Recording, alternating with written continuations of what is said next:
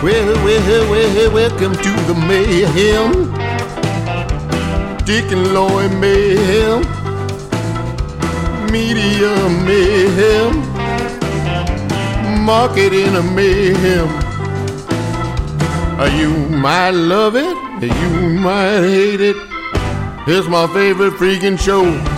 Hi there, Dick Wilson and Loy Edge back at you with two more legendary Kansas City celebrities. First off, we invade the home of Cowtown cartoonist Charlie Podrebarac to talk tunes and tomatoes. And then it's down to Diebel's Cigar Lounge to chat with Chiefs great and business guy, Touchdown Teddy, Ted McKnight, to see what he's got cooked up with England. Pardon me, don't go away.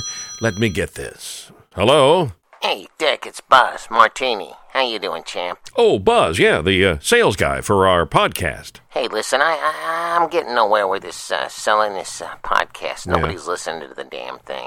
Um, uh, I think what you guys need is some controversy. what do you mean? You got no controversy. All these people you're interviewing, I mean, you're not catching them any lies or nothing. Well, but, Come, I came up with an idea to get you some real publicity. okay. I'm gonna get Nike to put you in a campaign. Wait a minute. Just like they did with this Colin Kaepernick. Yeah. Okay? Yeah. So he takes a knee, right? Uh, he yeah. pisses off a bunch of people. They put him in a campaign.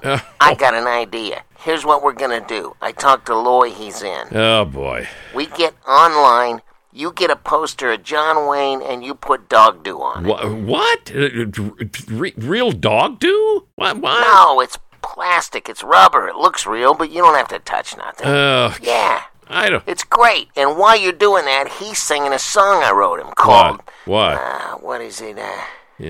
Chuck Norris is a wussy, and Chuck Schumer could kick his ass. it's gold, champ. I'm telling you. Oh. Nike's gonna love it. Yeah, I, I don't. All right, I'll talk to you later. Uh,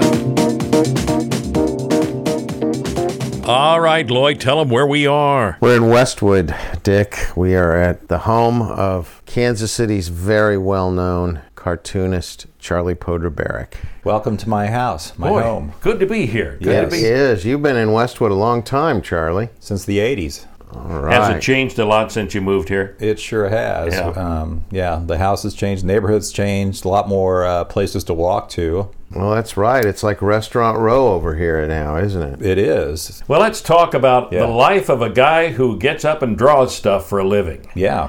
How many years you been doing that? Since uh, 82, I think, I started doing uh, cartoons for local magazines. Okay, And yeah. then I started doing uh, stuff for the Star in 84. Mm-hmm. Yeah. And then I drifted into the greeting card field when it was still a field and uh, did, I don't know, hundreds and hundreds of greeting cards for. With a Hallmark, were you under the Hallmark label or the I was sh- under that. but shoebox? I was, uh, yeah, that's how it started, and uh, the Laugh Line, which was the the other side of that. Yeah. But I was a uh, uh, freelancer and still am. Um, so I worked for Hallmark and for all their competitors Okay. all at the same time. yeah. So really, the the uh, daily newspaper industry and the card industry have kind of fallen back, and now you're. Everything I was involved with has crumbled. Uh, Yeah. The uh, Where does I blame Cowtown. Do you really? Yeah. Yeah. that was the beginning of the end. There. All right. Good. Yeah, uh, greeting card industry, the the books and newspaper, any any dead tree company has, has has had some issues. And But you're on uh, what is it? GoComic.com. yes, uh, I- and I still do uh, work uh, new cowtowns for Joe's Yeah. Kansas City. Uh, Okay. That my old editor is the PR guy there. Um, Yeah. Doug. Doug Wargles, the that's no secret. He's the uh, PR and uh, advertising guy there. And I also do a uh, every other week uh, cartoon for the Independent, which is was founded in 1899, so it's, it's had good legs. It's one of Now- the few. yes. When you're Yeah, doing a cartoon for the going on. Independent, are you thinking differently from the old Bob cartoons? I, Bob makes it an appearance. Does Bob make an appearance Yeah, in there? um, Okay. right. Um, Bob is, is he can almost appear anywhere, and, and uh, so he's yeah. The Independent is it's, it's a little bit larger format, Mm-hmm. and sometimes I, I channel it to what the issue is about. They, they have like an end of end of summer uh, issue and, and some other theme things that I try to uh, kind of mirror. Sure, But it's it's open ended and it, it's a lot of Kansas City stuff. There's always a, a Kansas City backdrop, either the parks or Mm-hmm, uh, the city plaza sometimes.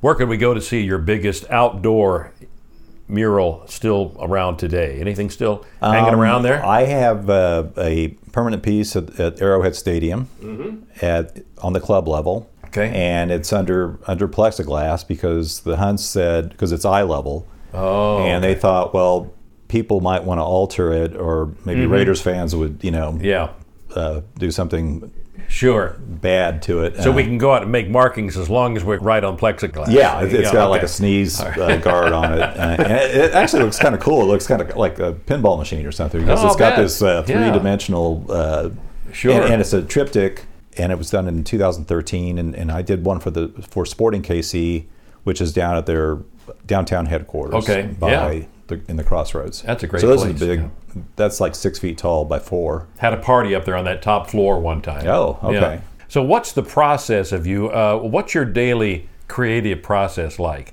You know, a lot of people are set to schedules and things like that. What what's it? How's things work for you? I always tell everyone it, every week is different, every year is different, and I don't know what I really did in a year until I do my taxes, and and Mm-hmm. I still have you know Cowtown and, and our town for the independent, so that's something that I have to do, Yeah. you know, every week and every other week.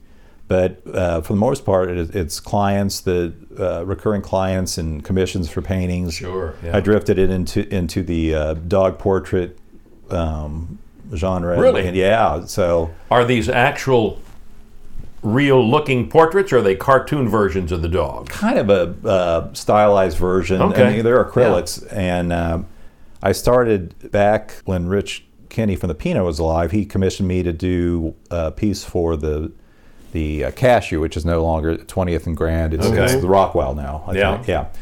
And so I put a That pu- had a lot of your artwork in it. I remember. it did, and, yeah. and it, it, I did one of a pug looking at a martini glass, which had olives for eyeballs, and they were, you know, the, the bug eye of the pug was looking at the uh, olives back and forth, and, and so I started getting these phone calls, and they said, you know, I like that painting, but could you paint my dog at a bar?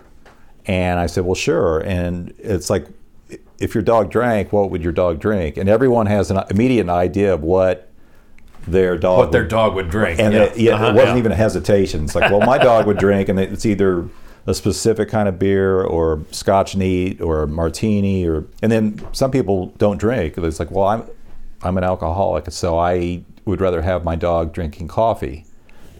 No problem. It's just a dog in a coffee bar. So it's not always. You see, that. that's the problem when you're a dog and somebody is a teetotaler, is your owner. They won't even let you drink in a fantasy You, world. you don't drop an olive on the floor ever. Ugh, yeah. Can't do it. Yeah, mhm, yeah. So I love that. I've seen it, it. It's commissions, and I I do. I'm down to two art fairs a year: the Prairie Village Art Fair and Plaza Art Fair, Mm-hmm. and I still get commissions from both of those throughout the year. So, um, How's the Plaza Art Fair been to you? Has it been a good a good deal? yeah, it's Yeah. one of, one of the best shows in the country, and I'm graduated to the corner finally of. Okay. Uh, at, I didn't uh, know there was a pecking order. Oh yeah, Charlie's. Well, yeah. Charlie used there? to. Yeah. Was, Sav, Mike Mike Savage, Savage. was always uh, there with you, but he recently has decided to concentrate on other things, so he's not at the Plaza Art Fair. And He you still took does his paintings, but he just retired Right. from the circuit. And the circuit being Mm-hmm. now circuit for. So how many people do you talk to over a weekend? And uh, It's like I mean, a- you kind of entertain there. Yeah. People come by and maybe they can talk to the artist and his lovely wife Alicia. And Right. Alicia and I. Uh, th- this will be our 27th year to do the art fair, and it's kind of a steady conga line through the tent, especially on the corner. So the high visibility, and people come through, and I see people from.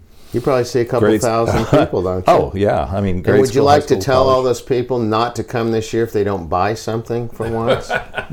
That's what. Yeah, I would love to tell them that. No, it- it- everyone's welcome. It, it, it's an open space, so you know it, it's. Uh, I mean, I've, I've heard everything over Yeah. the years of, because my art's humor based, and everybody's got an opinion on art. and It's fine, and it's subjective, and and I've heard you know compliments, insults, laughter, you know, and some people have uh, dogs have defecated in front of my tent, which is Okay, I don't take that personally, but we thought there that You was kind of sketch. kind of a critique. Yeah, right. I did a quick sketch. Well, it was a large dog, and they put two cones around the, you know, what, Oh, what had okay. happened before they Oh. could get a cleanup. Wow, that's Wow. Plaza right there. And- yeah. Well, they were on it, so that and Yeah. then they got cleaned up, and and uh, See, they let dogs do that, but now I can't smoke a cigar. no, you cannot. I, I would call, I would call the Yeah, Plaza would. police. Um, well, they- what, Charlie? You get a lot of compliments because I've been out there to see you, and you always have such great things up at the art fair, and people spend a lot of time in your booth laughing, and and I've seen them actually shell out money for good money for some things, and and uh, some good values there. But I'm sure you have heard a lot of compliments, but are there any insults that you've heard over the years that have stuck with you that you just you can't get out of your mind?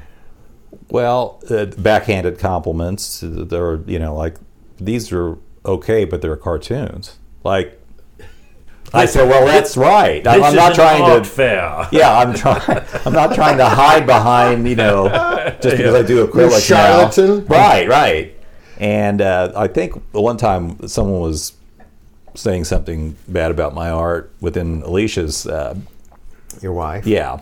And she heard it. She goes, "That's that's interesting. That's my husband." and the guy goes, "Whoa, whoa, whoa, uh, but, but, you Yeah, know, but I do the go. guy- But, but, but every, you know, uh, as long as they show up, you know, it's, it's everyone's. But that's the big highlight, really, of the circuit here in town is the plaza, and Brookside's good.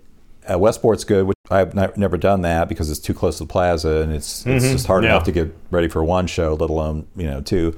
Prairie Village is June first, so there's enough time between the two, and it, I used to do Brookside. I didn't used to do Brookside, Okay. yeah. And I used to do St. Louis, and we used to go to Vail, and we, Dallas, Omaha. But the road is long and hard. yeah, they, and, yeah. Now they don't. Uh, they don't give away those spots for free. Do you have They- to pay for a position on the? Not only that, Fair? but you have to apply and send images Oh, of both okay, the yeah. uh, uh, your art and the tent, Gotcha. Mm-hmm. the display, and then they've got a jury. And I, I've sat on juries. And that's really Yeah. hard work because you're clicking through thousands of submissions and five images for like ten seconds a piece, and so, So they probably wouldn't take my Microsoft Crayon program drawings that I've done on the they computer. might. then, I mean, huh? They're definitely not going to take that photo montage thing that you. did. oh, okay. All right. Yeah. There's a new uh, uh, digital category, so it's a really? Yeah. Okay. Wow. Okay, well maybe Dick. I- Maybe so. Yeah. I don't sell yourself short. biker that is clothes cool. and Yeah, I like things. that.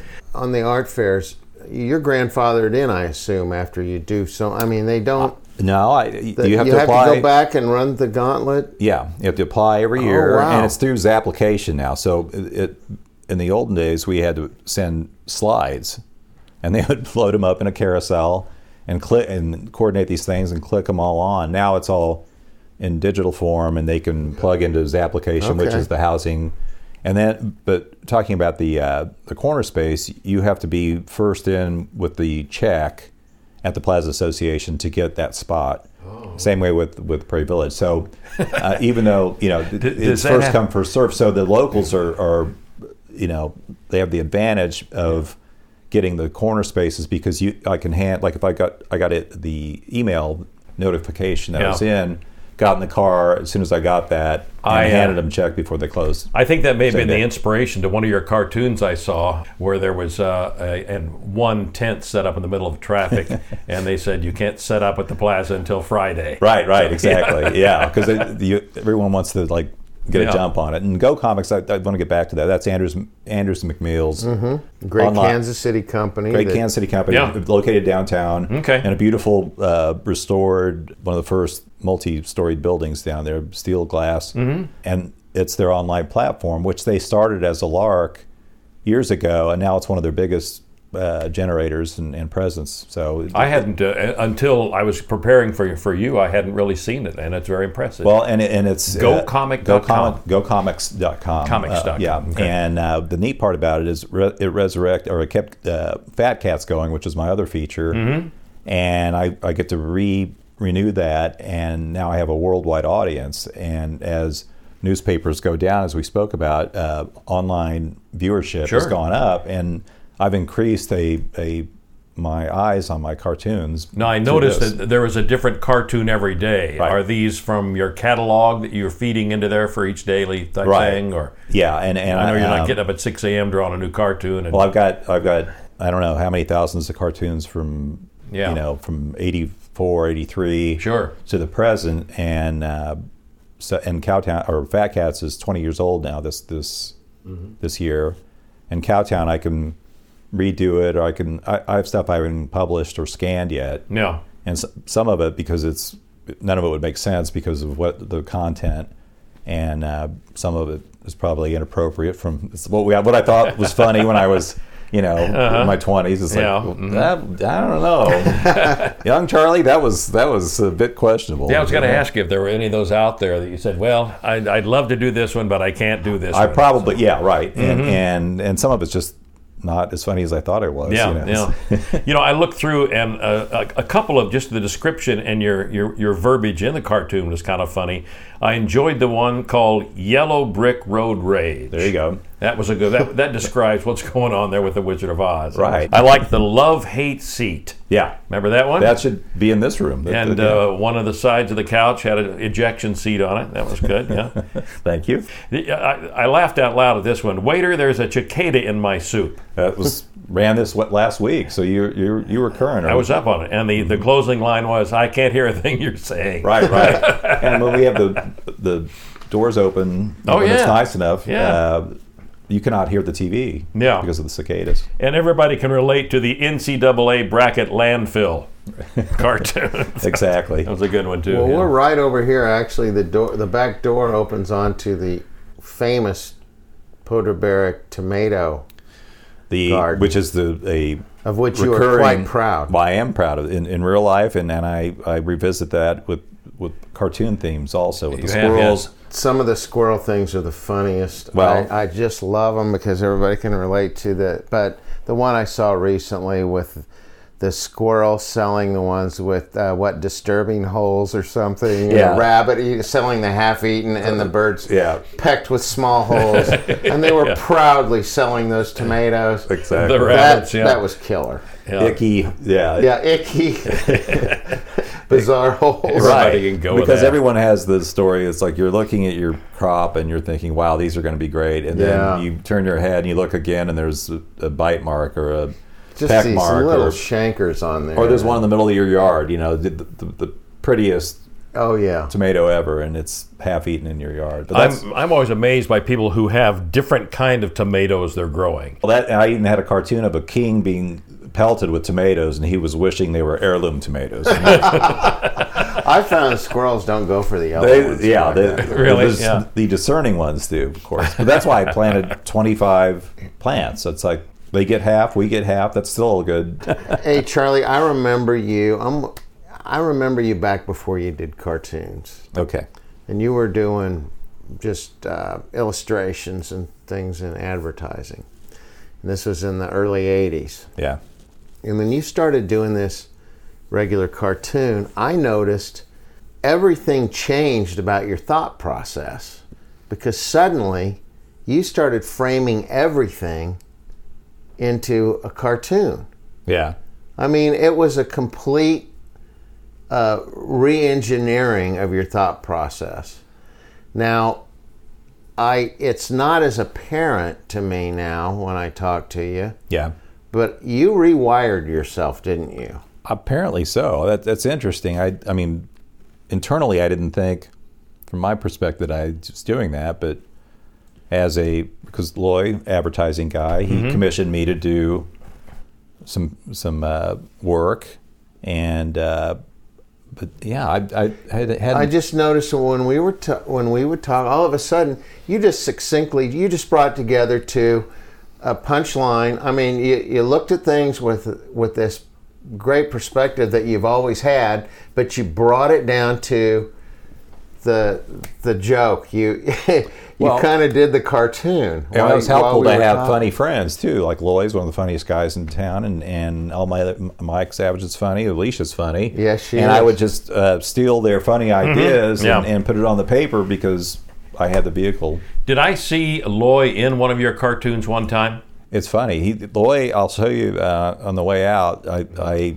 am running one this week. Loy has popped in. Usually three corner, th- the three quarter uh, back side of Loy's head. Okay.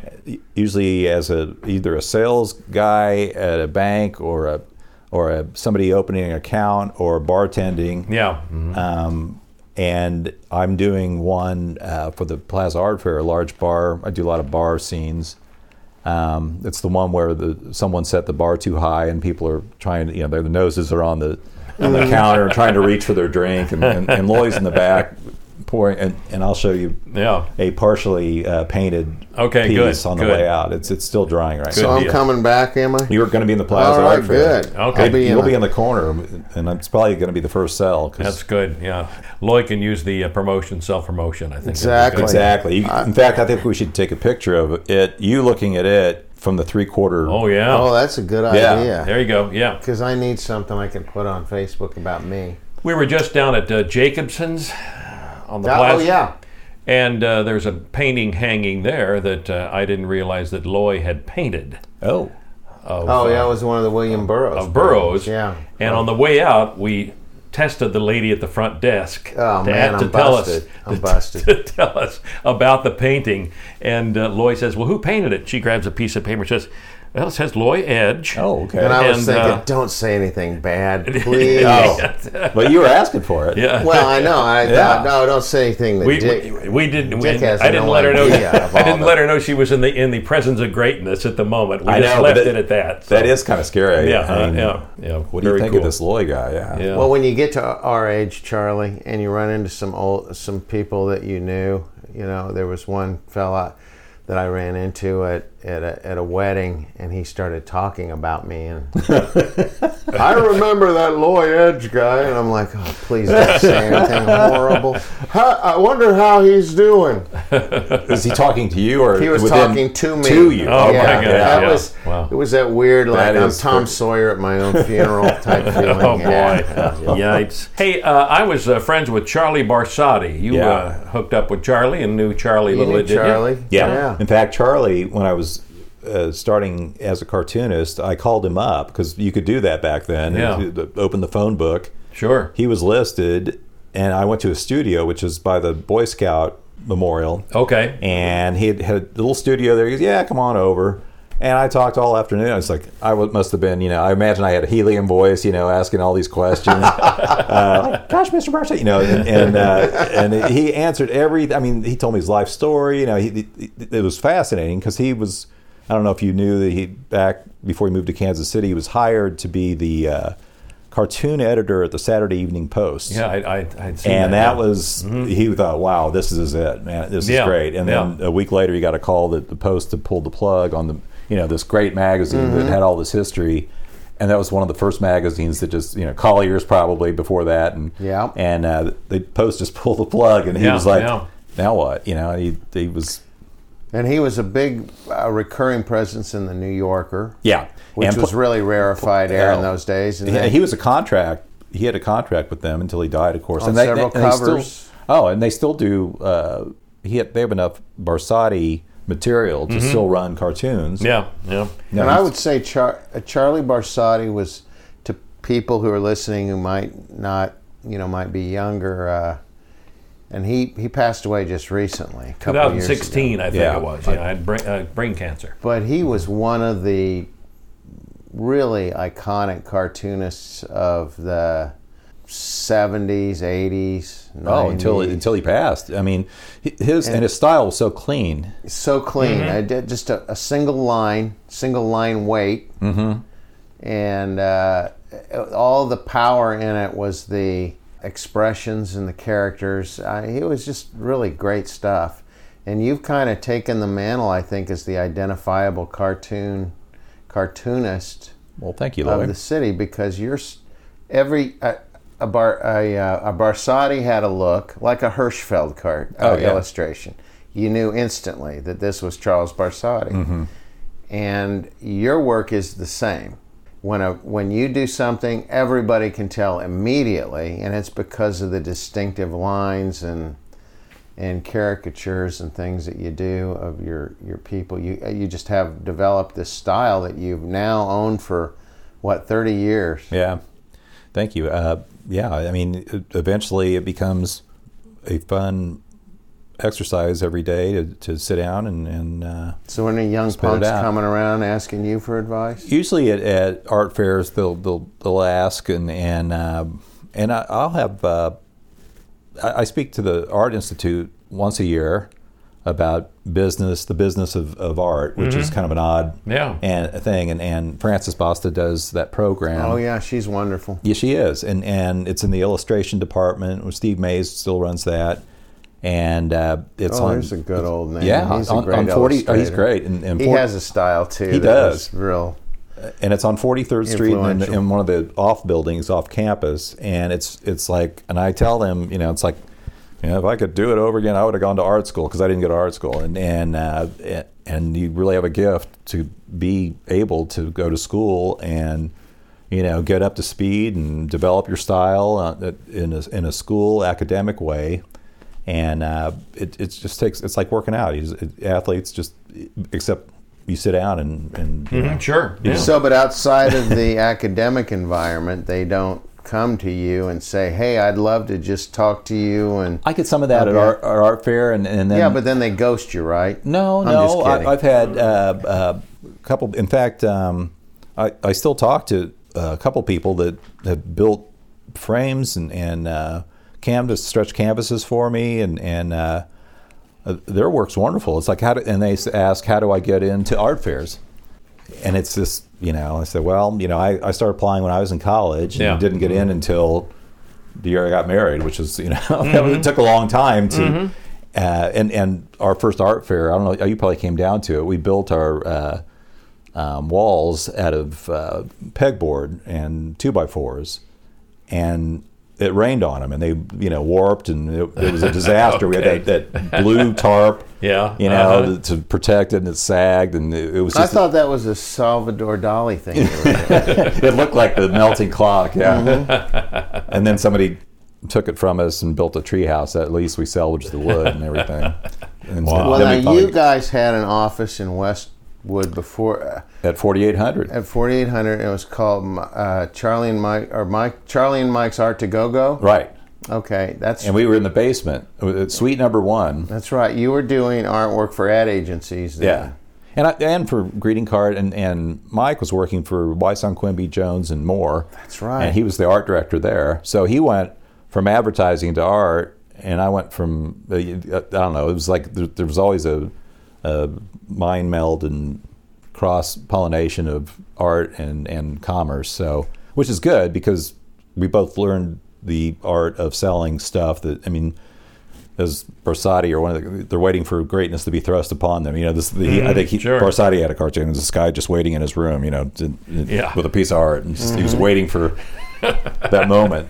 Um, but to, to be able to sell your stuff, and, and which is Francis's uh, classroom's all about. So what do you tell them? Where, where does a new artist Well, everybody's go? got everybody's got a uh, a different um, way of doing that. Yeah. It's like uh, Jim Lammers, who went to his animation studio, uh, Trinity. Uh, he comes to speak to them, and, and Mike has done that in the past. But everybody's got a different. You know, it's like you've got to either be, uh, display at, at, at, in a restaurant or a gallery, or do commercial art. God Yeah. forbid, you know. But Sure. every art, all art is commercial. Oh, there's a Un- term that's fallen into. but uh, everyone, it used to be like a, a a bad word, but it's it's a good thing now. No one, no one, there's no stigma like oh he's a commercial artist. Commercial artist. That used to be a bad thing, but Yeah, now it's I like well remember everybody they realize everybody's a commercial artist unless you don't sell anything.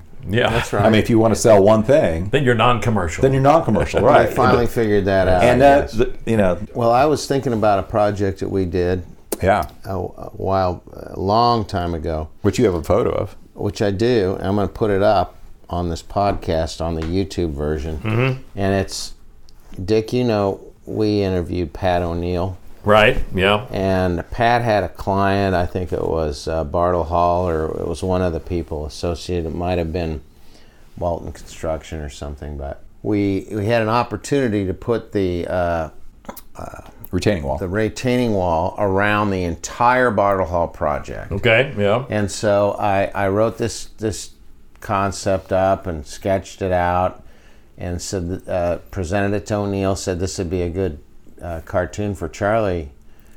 He could he could take this thing and run with it and make some great cartoons out of it. And, and uh, Pat said, "Well, let's go for it." And so we did it, and we presented it. And the next thing we know, uh, Odegaard Outdoor is hand painting these things, and it was thousands of square feet of Oh, it was the largest piece. Yeah, there it is. There Wow, you guys yeah. are. Yep. There's the picture right Look at there. See those young guys? Man, when we wore a younger man's clothes. That's that- right. Uh, yeah.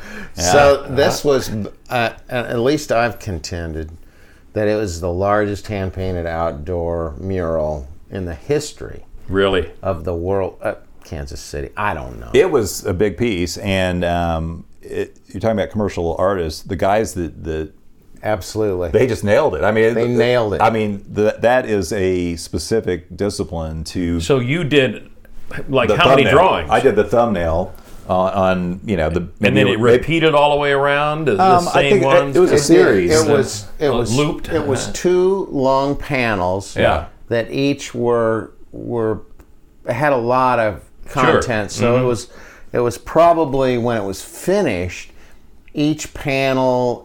Uh, each what would you call that a, a di- uh, what is Trip, the tick, word dip, tick. yeah yeah. I mean, uh, was probably about 20 feet long okay. Yeah. and so there were two of them so it would be four, every 40 Mm-hmm. Every feet, 40 feet. it would repeat I'll be darned. Yeah. and so the guys that, that fabricated this, Mm-hmm. they had it, this in front of them, and they just nailed it. I mean, they, they you know they're doing They freehand painted. free. it? I, I, yeah, I, I don't. So They we were, screen it we were the writers and designers. Wow, But the yeah. real artists were the guys that worked for The My guys in gosh, the I mean, coveralls. huh? Yeah, and they're out in the you know in the elements just just nailing this thing, and, and it looked like I. Yeah, you know, in that projected. something. Now they now they do digital. You know, they can just print that stuff big and Yeah. and uh, spank it on the wall. and- Sure. But I'd like this to know a where those painted. panels are because each one of those was a work Well, of you'd art. think there would and, still be some around somewhere. uh, it, and of course, in those days, they just tear it up and throw it away. But Probably it's in a, It yeah, it's in a landfill. was. yeah, yeah. I did the same thing for the the, the uh, KCI for Joe McBride, and I did all thumbnails, and the guys at Mm-hmm. Acme Sign just. And I, I have one of them in, in the basement, and they still have some at the at the employees' lounge at KCI. Probably- you, also, you did a piano or uh, I did a piano, What was tell which me I think it's still I saw down at it. Union Station. Yeah, Okay. um, and that I had I had to hand paint He that hand one. painted that. I it was fantastic. Baby grand type thing. It was, or was I- it, it uh, could upright? a full. Yeah. No, it was a grand. Was it really? Yeah. And they wheeled it down to the garage basement, and they painted, they whited it out for me. So they put the undercoat. Yeah. And it was, I don't know if it was an old Steinway or a, you know Yamaha or something, but it was a fully functional piano. Wow. And I had to, you know, paint Yeah. the lid, the harp as as they, you know, the ins- yeah. around the harp, mm-hmm. and uh, it was kind of neat because we could play piano in the in one story down, and you could hear it on the Oh, top sure, floor. yeah, yeah. We had a project at the uh, Butch Rigby at, at the uh, and, and John Ship at the the old uh, Walt Disney studio. Oh, yeah. the Laugh-O-Gram Laugh-O-Gram, studio yeah. on 31st and Forest, I think. Yeah. And we we put cartoons, and, and we we called all cartoonists that we know, knew to do a cartoon, and we to shutter the windows Oh, to protect that building. Yeah, sure. And they're still trying to find. find Calling all cartoonists. Yeah, Calling all we, cartoonists. we did. We called in the favors, and we, we got some good stuff. We got Mort Walker to do one. Um, No, you're yeah. kidding. yeah, Bill Amend from. Uh, That's a My Beetle parents guy. went to Yeah. North Northeast High School with Mort Walker. Wow, something. and he just passed. Yeah, um, just re, last He year. He did Hi and last Lois year? and Beetle Bailey, right? Mm-hmm. and, and and didn't he start? Um, what's the Viking Hagar the Horrible? Oh, really? I think, and then they handed it off because they did a lot of this Brownlee, uh, and they did a lot of collaborative Mm-hmm. things. And then they split off, and then their kids started doing it because these things became these these industries. Have you got a favorite cartoonist that's working that's not Charlie Podrebarac? I oh, I like well I like all the dead cartoonists too like like uh, uh, Charlie Addams that, Oh, yeah, I, of I think course. that was our first and Yeah. Charles Schulz all the Charlies Um, those were our first cartoon books. Mad Magazine, all the, all the, the old Mad magazines Oh, were. I yeah. mean, that's the kind of you know when you're a kid and you get to read subversive things like that. Yeah. that's- I mean, it was just- worth the trip oh, to the barber shop just to be the, able the best, right? and you'd be laughing, and you'd get a bad haircut, and you know. Uh-huh. the- but uh, I'm friends with Bill Amend. I like his Foxtrot, uh, but he still he only does it on Sundays. Mm-hmm. Um, I I like Berkeley Breathed, and he's retired. So a lot of the guys that I like. Have there been any new ones that have gotten your attention, I'm or do trying you to- even follow the stuff really? Yeah, I mean, I I mean, if you're like me, you can't even remember who's doing what. You can't, and when you're doing your own art, it's like going to an art fair, and I never see the other art because you're Mm-hmm. tethered to your Sure, to your booth, yeah. tent and booth, and And then there's the Um, drinking thing. So Now, without mentioning names, are there uh, cartoonists out there uh, on the national level that you say, why are they even in the business? I would never say that because Yeah, I, because I'm I mean, sure people have said that it? about me. No, I've had uh, editors, you know, talk about other cartoons. That was wow, dude. You know, Yeah, you're, you're uh, the. it's like that's kind of you know, they're editing things that, they, but it, it is Yeah, subjective, sure. and humor is really so- you know. Some people say, well, the art is good, but the writing's bad, or the writing's good. And it, it Yeah, kind of sure. a, a marriage. people in my parents' marriage of the two. generation, when they see a Podrebarac cartoon, they do. Most of them do not get it, and I mean, I'm s- I'm talking about from way back. They just didn't understand the inside, so-called inside humor of your stuff well, it, because it wasn't obvious enough to them. Yeah. And I always say, they go, well, I don't get it. And I said, well, just think lower. I- Yeah. I think it's some, think some so sort of high about it. concept. It's like, Yeah. no, Why no, no. does Charlie do those cartoons about those squirrels? right. But I, I mean, they don't talk. Wow.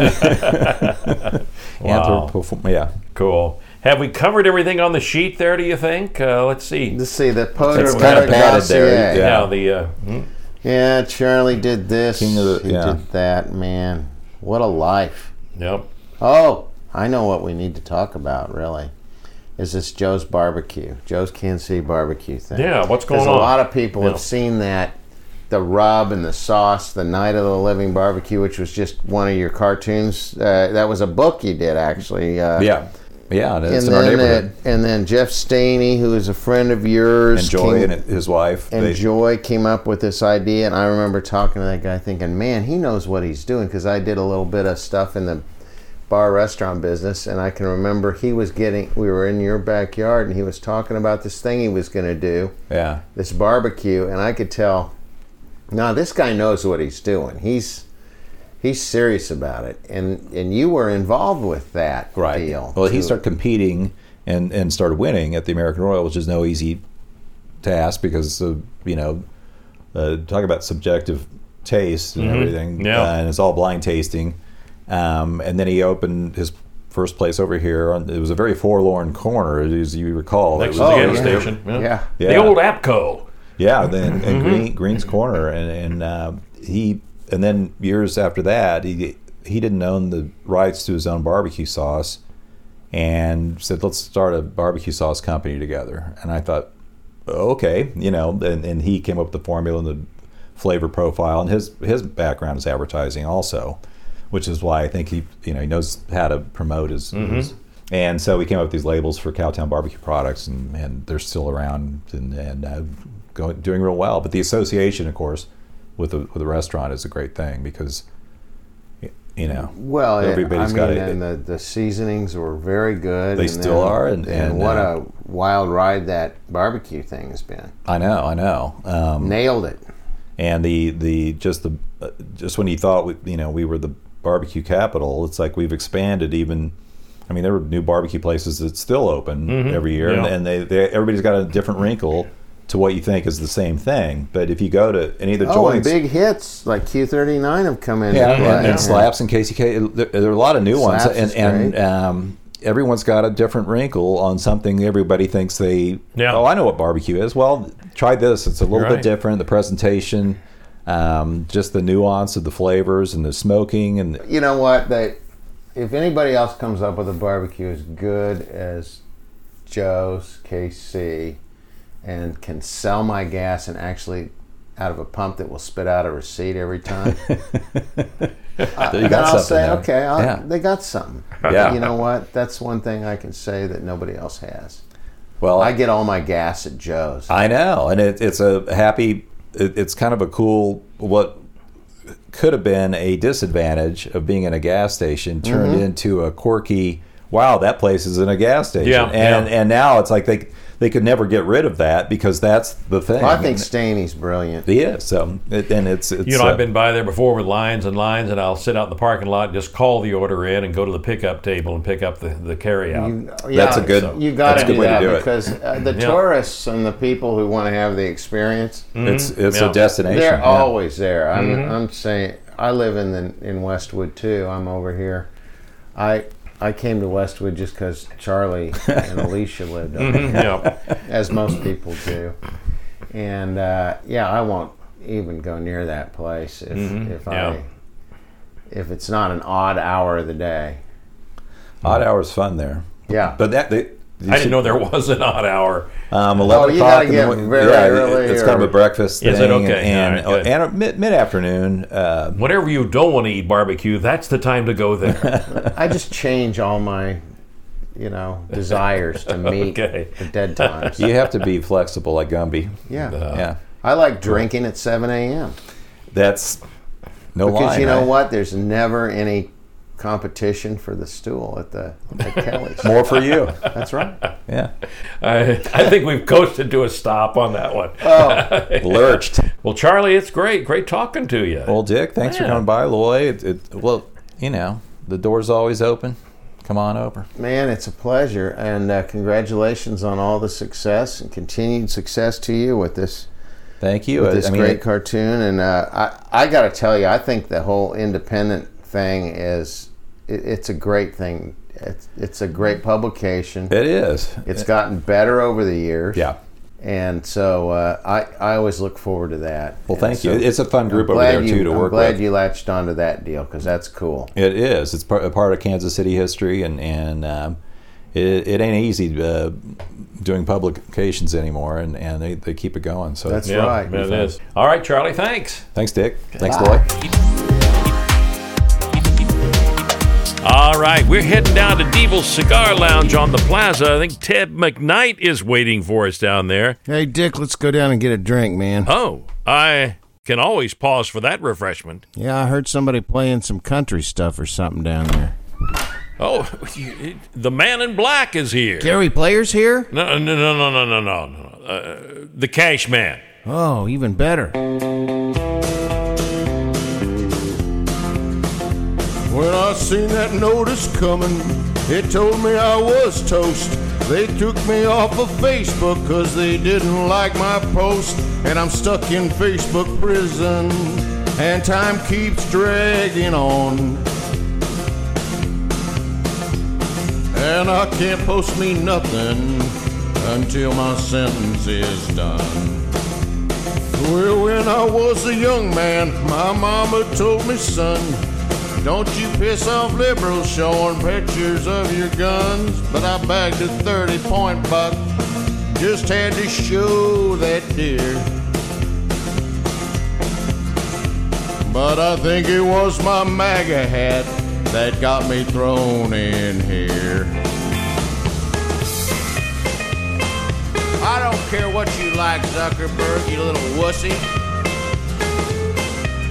Go ahead and take me off stupid sissy site. You're gonna get yours, boy. Give you a good old fashioned whooping. See what kind of man you are then. I bet Zuckerberg is eating in a fancy dining car. He's probably drinking Starbucks, you know how them lefties are. But I know I had it coming, so I'll just take my licks. But my cellmate's Alex Jones now. We'll get this bullshit fixed.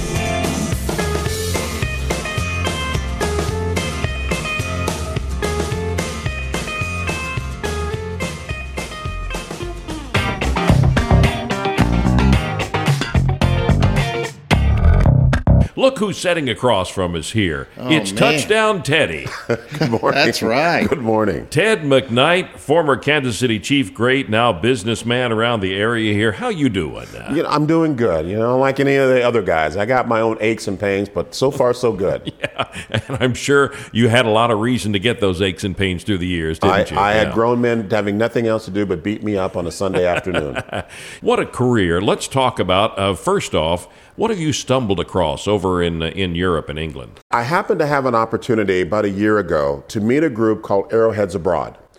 Arrowheads Abroad is a group of individuals that are Chiefs fans. Every NFL team has a group of fans that follow them on NFL Sunday in the UK.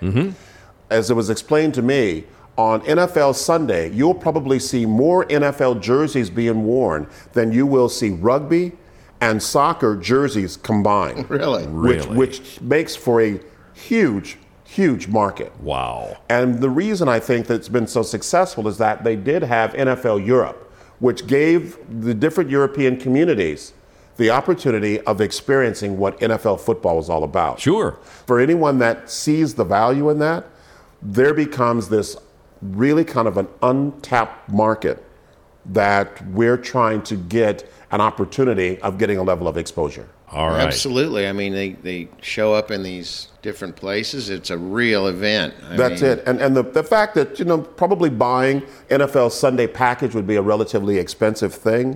What the fan base does is they find a pub that they like to go to. Mm-hmm. Everybody throws in. That pub owner then will buy that NFL package so those folks will come and be able to watch the game. What a great marketing ploy. You know for a fact on that day you're going to have a full house. Yeah, that's an interesting deal. So they, they, they have these little tribes over there. Absolutely. That's right. That's right. So a gentleman uh, named Jordan came to Kansas City and talked with members of us that are NFL ambassadors.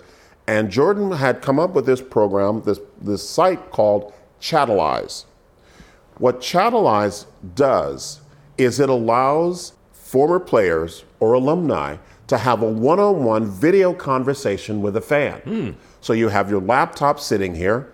They will inform you when that individual is ready to talk based on the time frame that you've decided. And so those individuals will then contact you within that allotted amount of time for maybe a 5 or 10 minute conversation. Maybe it's a young man's birthday. So you've got the basic information that it's Johnny Joe's birthday. Johnny Joe's going to be 12. He's a, a fan of the team. This was his number. This was what he played in school. And so you've, you've got that one on one going on.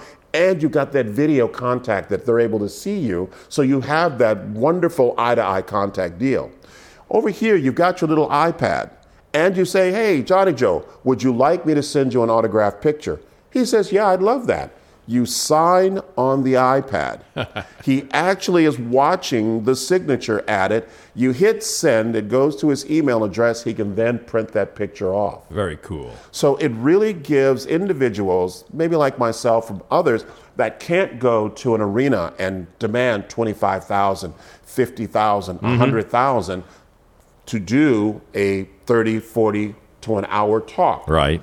But Chatelize allows you to be able to say for $10, $15, $25 for 10 minutes, we can have this one on one conversation. And it's a real special treat for that. Absolutely, it sure is. Have you had any of these conversations yet? No, and that's why I appreciate where we are right now. Okay. I'm in the process of getting back with the folks mm-hmm. in the UK.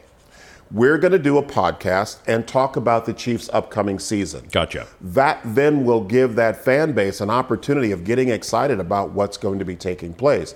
The fact that we've got the preseason game going on this evening becomes kind of that starting point. My objective is shortly after this to have that podcast with them, have them tell me what they saw in the game, share my opinion, and that's nothing more than what it is, my opinion, and then say, hey, listen, if there are other fans that would like to have an opportunity of visiting with me, here's how we can go about doing it, and we can do it through Chatelize. I'll provide them the site, I'll provide them the information. They then will contact the company. The company will set up the time that we're going to visit. I'll be sitting with my jersey on. And a pair of shorts because you won't, you know, you don't. You're, you're at home. It's basically. extra to see below Yes, the waist, Yeah, yes. let's let's let's keep it above the waist, so to speak. And that then will become a wonderful opportunity of expanding one's fan base and having an opportunity of speaking with Chiefs fans. What an incredible deal. Well, let's test you just a little bit. What about this year's Chiefs team? What's your thoughts? And you know, I think that they're going to be very competitive. It seems as though the offense has always been able to get points on the board. Mm-hmm. The problem was that every time we got points on the board, it was exposed that our defense was lacking in some of its areas. I think that there's going to be a lot of competition for those areas where there might have been better players. Sure. But that I think this team has gone out and has brought in a lot of talent, and I think they're going to fill those holes. I really feel that they have the potential of winning the AFC West for certain, hmm. and hopefully, based on how the football bounces, because it's got odd points on it, getting into the playoffs. So the minimum that I think is that they win the AFC West division. The hope is that they get past the first, potentially second round going into the playoffs, and hopefully we'll meet each other in Atlanta for the Super Bowl. Well, we, we can only hope that we don't hit the normal Kansas City disappointment block in playoffs for Well, let's teams. hope so too. But I think Andy Reid is really seen that his team has potential. Unfortunately, you've seen some of the guys that were stars here move on and go elsewhere. Sure. And I think that that is a natural progression in the game of football. It's great to have those veterans there that can provide leadership for the young guys. But you also have to have speed because that's the nature of the game. It's a game of speed. You had speed back in 1979 when you did the longest run, the 84 yards. And that record stood for, what, 33 years until a guy named Jamaal Charles went 91 yards and, uh, and took the cake on that one. Do you still remember every step of that 84 yard run? Well, I, I do because it was videotaped and I watch it regularly. it, it was a, it was a short yardage play. All we were trying to do against Seattle was get one yard for a first down. Yeah. Tommy Condon uh, came through, who was a pulling guard, cleared the hole, and Tony Reed also came through, and uh, I found my way running down the sideline. And uh, I didn't realize that it was going to be a record, but I know I'd broken that record because it stood at 71. I broke it at 77, then I broke it again at 79, and then the final was 84. Well, now you just mentioned uh, that you like to watch Ted McKnight videos, which I can understand. You're probably a Ted McKnight fan. Once in a while. But you were telling me that you had an interaction with some of the people from the UK here in Kansas City. Tell me about that and what that experience was like and why how that's given you such enthusiasm for this project. Loy, I didn't know what to expect when I was asked to meet them, and we met down in the crossroads. And they had their jerseys on, and they had a flag that had the UK Union Jack and the American flag kind of in this format. And everybody had on their jersey, and on the back of their jersey at the bottom it said, Arrowheads Abroad. And I thought, very cool. Everybody had their jerseys on, and it was a neat deal. And as I had the opportunity of visiting with them, they not only had their stat books, but they knew more about my college and professional career than I did. And I kind of sat there going, Really? Really? Those are things that I did? I, I, I, you know, if it's possible for one to dislocate their arm, patting themselves on the back, I'm still trying to get that sucker back in place. So a new fan base. You had no idea these people in the UK were into this. No, I didn't. No, I, I- I knew that they were watching the game because of NFL Europe. I knew they was they were being exposed to it, but I did not know that there was such a large fan base of NFL fans for different teams that were a part of that that community. What were they like? Were these middle-aged people, young people, all ages? It was across the board. You had some. Uh, I, I would say they were, and especially the fact that they flew here. I mean, you're not going to find some 18 year old with a pocket full of dough flying from the UK to the United States. But I would say anywhere from the age of 25 to their mid 50s, somewhere in that area, men and women. So it was totally across the board as to that fan base that the Chiefs have uh, in the UK. Now I'm going to guess these were big drinkers and have having a lot of fun. They were drinkers. I don't necessarily know if they were big because normally you would think that there'd be a lot of beer, but most of us were drinking wine. Oh, is that right? Yes. I just figured since it was a pub-centric uh, activity over there. Well, it, probably so, but I think they were just being nice. You know, Is that right? Yeah, I think they were being nice. But you know, the wonderful thing about it is that the restaurant had a lot of people in it. And these people all stopped to see what was going on. And then when someone expressed that these were folks from the UK that came over to watch a Chiefs game, there was a bit of an interaction with them. And it was really something fun to watch. Well, that makes a Chiefs fan from Kansas City pretty proud when they know that there are people over there in the UK who share their enthusiasm You bet for the does. team and and particularly their enthusiasm for Ted McKnight. What do you think the uh, the appeal is? Soccer, the worldwide ball sport, football, uh, the American sport. What's the appeal to the folks over there? Because they should be soccer fans.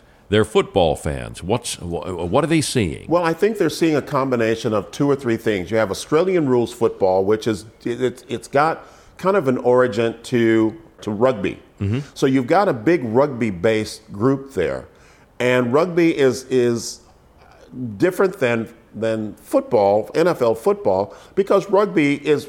I, I don't want to take anything away from the game, but you kind of have more of a drag tackle. You don't have on the full gear, the full padding. Mm-hmm. So you have more of a side tackle, drag tackle. I think the appeal to NFL football is that you've got these giant, massive men with gear on and they are it's six seconds of absolute six to ten seconds of absolute control violence then you take a little break you go back to the huddle you get a little breather and you do it again Yeah. and i think that that fan base that group that's getting that exposure is seeing all of these different games combined into one and it just for them becomes an exciting thing to see and the fact that it's more of an aerial game now as opposed to a ground attack they're seeing great speed out of these young guys. They're seeing great arms out of these quarterbacks.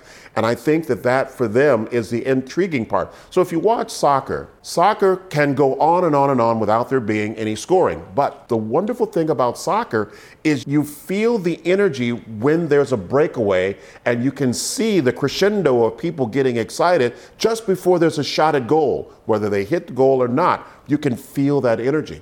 Well, football is the same way. When you see a guy break away, you see him open in the downfield, you see the quarterback setting up, you see the potential. And I think that's where the attraction comes in. I think it is. I think you just described the game of football better than anybody's ever done. Yeah, don't you? excellent. Yes.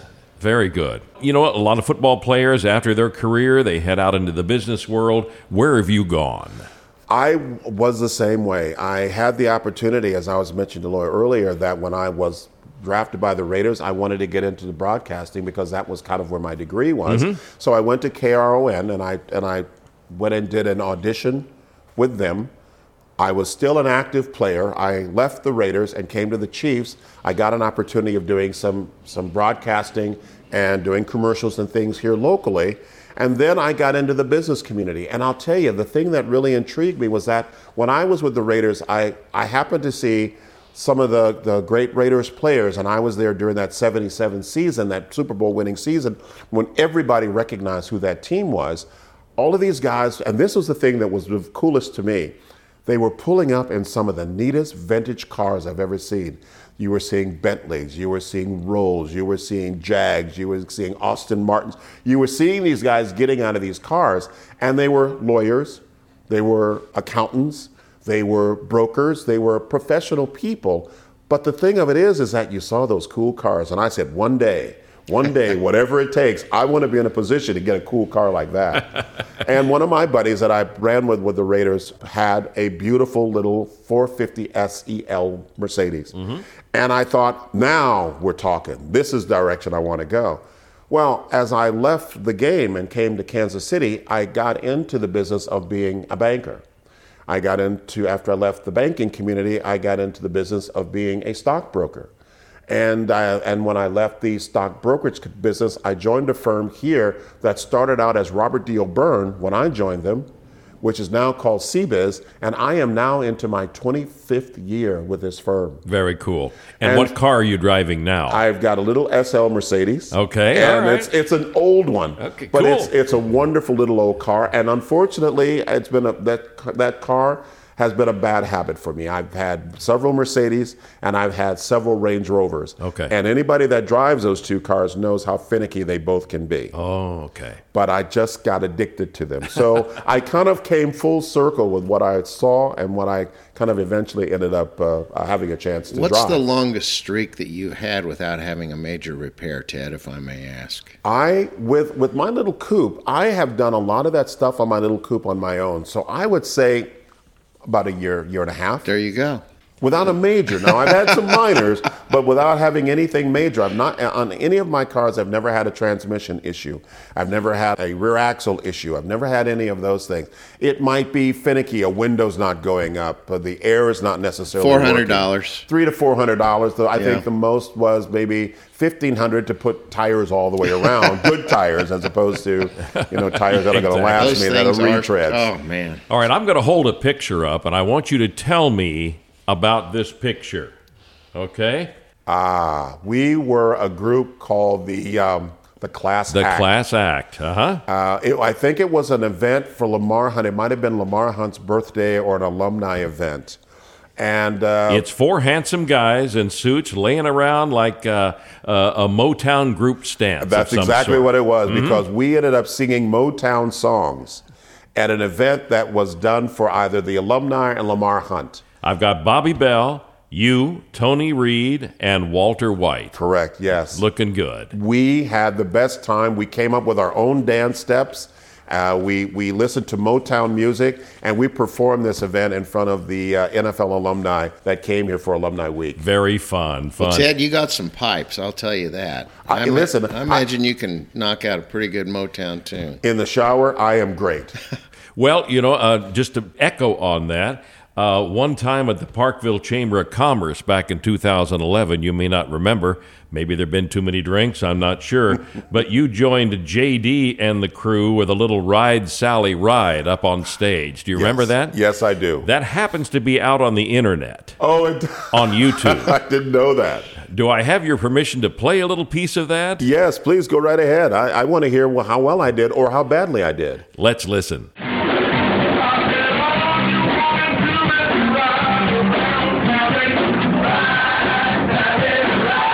There you go. There he was on stage that night. That's incredible. Yes, and not bad, not bad at all. What else do you want to accomplish in life? You've accomplished many things, many records. Football is your baby, and uh, and you've gone on to business. What do you want to do?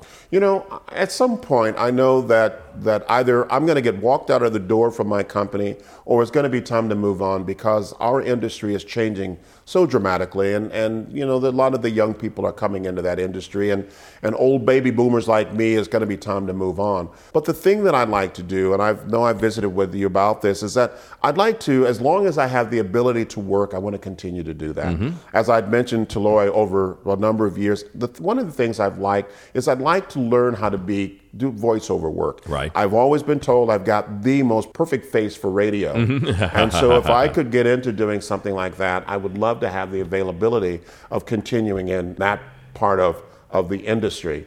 Uh, I know with my group, the ambassadors, I still want to be very much involved as I get to that point of retirement of doing things with the community with kids. Uh, the kids are our future, and, and I know that there's a lot of things going on in their lives, and, and, and they still look to athletes as being kind of role models. Now, we all make mistakes, and one of the things that I will say is that I tend to agree with what Charles Barkley said years and years ago when asked about being a role model, when he said, I don't want to be someone else's child's role model. If they can't find a role model in their mother and father who get up every morning to go to work, make sure they have a place to sleep, make sure they have a home, worry about them on a regular basis. If a child can't find a role model within their own family, there's something wrong within our society because we as athletes find ourselves making the same kind of mistakes as anybody else. Sure. So I don't want to necessarily be put in that position, but I would like to share the things that I've learned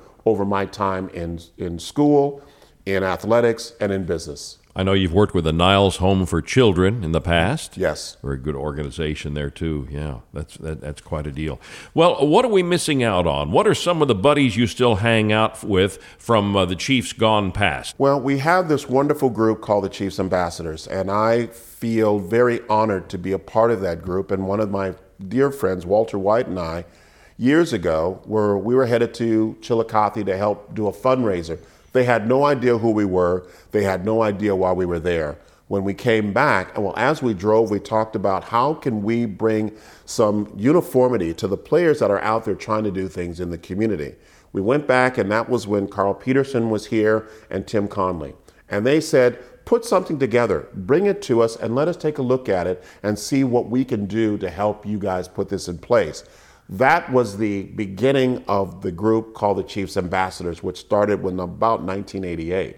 Only team in the NFL to have that kind of a group. Really? We had a seven founding members, and it has now grown to over 40 former players. And we've got the Hall of Famers. We've got Bobby Bell as a Hall of Famer. We've got uh, Ed Lothamer, Ed Budde, Jan Stenerud, Uh, Trent uh, Green has become a part of our group. Timmy Grunhard uh, Danan Hughes, Carlos Carson, Deron Cherry. I mean, the list goes on and on of who's who in Kansas City football that has become members of our group. And really great guys. Wonderful guys. People who are really giving and dedicated to the community on so many levels and just fun to be around. Absolutely. Affable characters. Yeah, they are, and and they've got and and and we have an alumni weekend that all of the a lot of the guys come in. I, we'll have about sixty to seventy guys come back, and again, the stories that, that started out as an original story get so embellished that it takes a life of its own.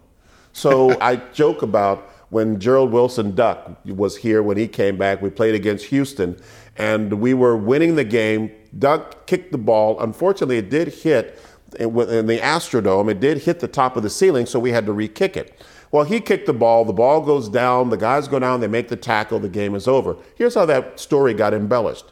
Duck kicked the ball. He ran down. This was the first year. He ran down. He weaved around. He made the guy uh, have to scramble. Somebody tackled him. The game was over. The next year, Duck kicked the ball. He broke through two or three tackles. He tackled the guy. The game was over. The fourth year, Duck kicked the ball. The ball went down. He made the tackle, made the guy fumble the ball, picked it up, ran into the end zone, and won the game. So each year, those stories get to be bigger and bigger and bigger. So, oh, wow. Well, I know you're going to get bigger and bigger and bigger with the things that you want to do. I can see you sitting at that front desk on one of the networks, you know, with the four or five guys that sit around before the game and uh, contemplate what's going to happen. You'd be very good in that situation. I, I would like to, but I think with the dementia and some of the other things that I'm probably going to be dealing with, I'd forget where I was and who I was, and I'd probably tell the story as if I was there you go. But I, I, I have always thought about something like that. But to be honest with you, the one thing that I would love to do is is be a storyteller. Yeah. Because I think within stories, you're able to get out a message. And I get the opportunity of doing public speaking. And I ask them what the topic is that they want. And in that topic, I go back and I find great quotes based on the industry of what someone, a leader in that industry, has been able to say. And then I find great quotes of someone in, in a professional sport. And I'm able to find the link between those two and say, there really isn't any difference to being a successful business person and being a successful athlete and bringing those two together and being able to get people to see that, you know what, though I'm not a professional athlete, I can still be successful in business and these two have a commonality. That's the thing that I've always wanted to do is really be in, this, in the area of being able to do, be a storyteller. That's phenomenal. Loy, I think we just got a motivational speech, and I don't think it cost us anything. No, that was great. That was a good deal. All right. How do people get in touch with Ted McKnight? Well, again, you're right about my site. It will be upgraded. I'm mm-hmm. spending more time doing that. But another area that one can go to is, as I'd mentioned, contact Chatalyze, uh, www.chatalyze. C H A T A L Y Z E. Dot com. And you'll talk to Jordan.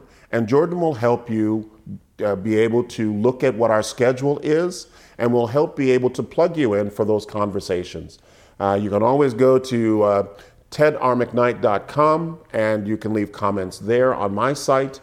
So there's a number of different ways that I could be reached, and I'm hoping to be able to expose additional ways that we can we can have conversations either through chatter, Twitter, and Facebook. All right, Ted McKnight, thank you so much. We appreciate the time you spent with us. Great to It's see my you, pleasure. Ted. Thank you both. Thank you. You know, talking to Ted McKnight reminds me of my football career. What? You hadn't heard of it? What? Well, listen. This is Kevin Harlan with Len Dawson. We're live from Three Rivers Stadium. Five seconds remain in the game. A scoreless tie. The Chiefs driving downfield. They're at the Pittsburgh five. Lenny. Wilson has had an outstanding afternoon. I don't, I've never seen a back this year. We've seen Kurt Warner, we've seen Marcus Allen, we've seen some tremendous running backs. No one has displayed the skills that Wilson has displayed this afternoon. Although we have a scoreless tie, Dick Wilson has run for 375 yards today. He's had four touchdown runs called back. That's right, and they're on the five-yard line. I think everybody in the stadium knows that the man that's going to get the ball is Dick Wilson. Well, the crowd is on their feet. The Chiefs at the five of Pittsburgh. Five seconds remain in the game. This will be the game's final play. Bill Kenney crouched behind center. What do you look for here, Leonard? I look for him to give it to Wilson. All right, the clock begins to tick. Kenney barks out signals, gets the snap, spins, hands off. Dick Wilson up the middle, touchdown! No flag, no time remains. The Chiefs have won the game. Wilson, did you see him? He didn't run in. He flew into the end zone. He jumped off his feet. He traveled over five yards in the air, did a somersault, landed in his feet, and spiked the ball in the end zone for the winning touch. I have never seen anything like The man is destined for the NFL Hall of Fame in Canton, Ohio. I don't believe it. He's incredible. Hey, thanks for listening. And if you're listening this long, you probably should get a life of, some sort. Uh, we'll be back with more Dick and Loy's Media and Marketing Mayhem soon. You might love it, you might hate it. It's my favorite freaking show.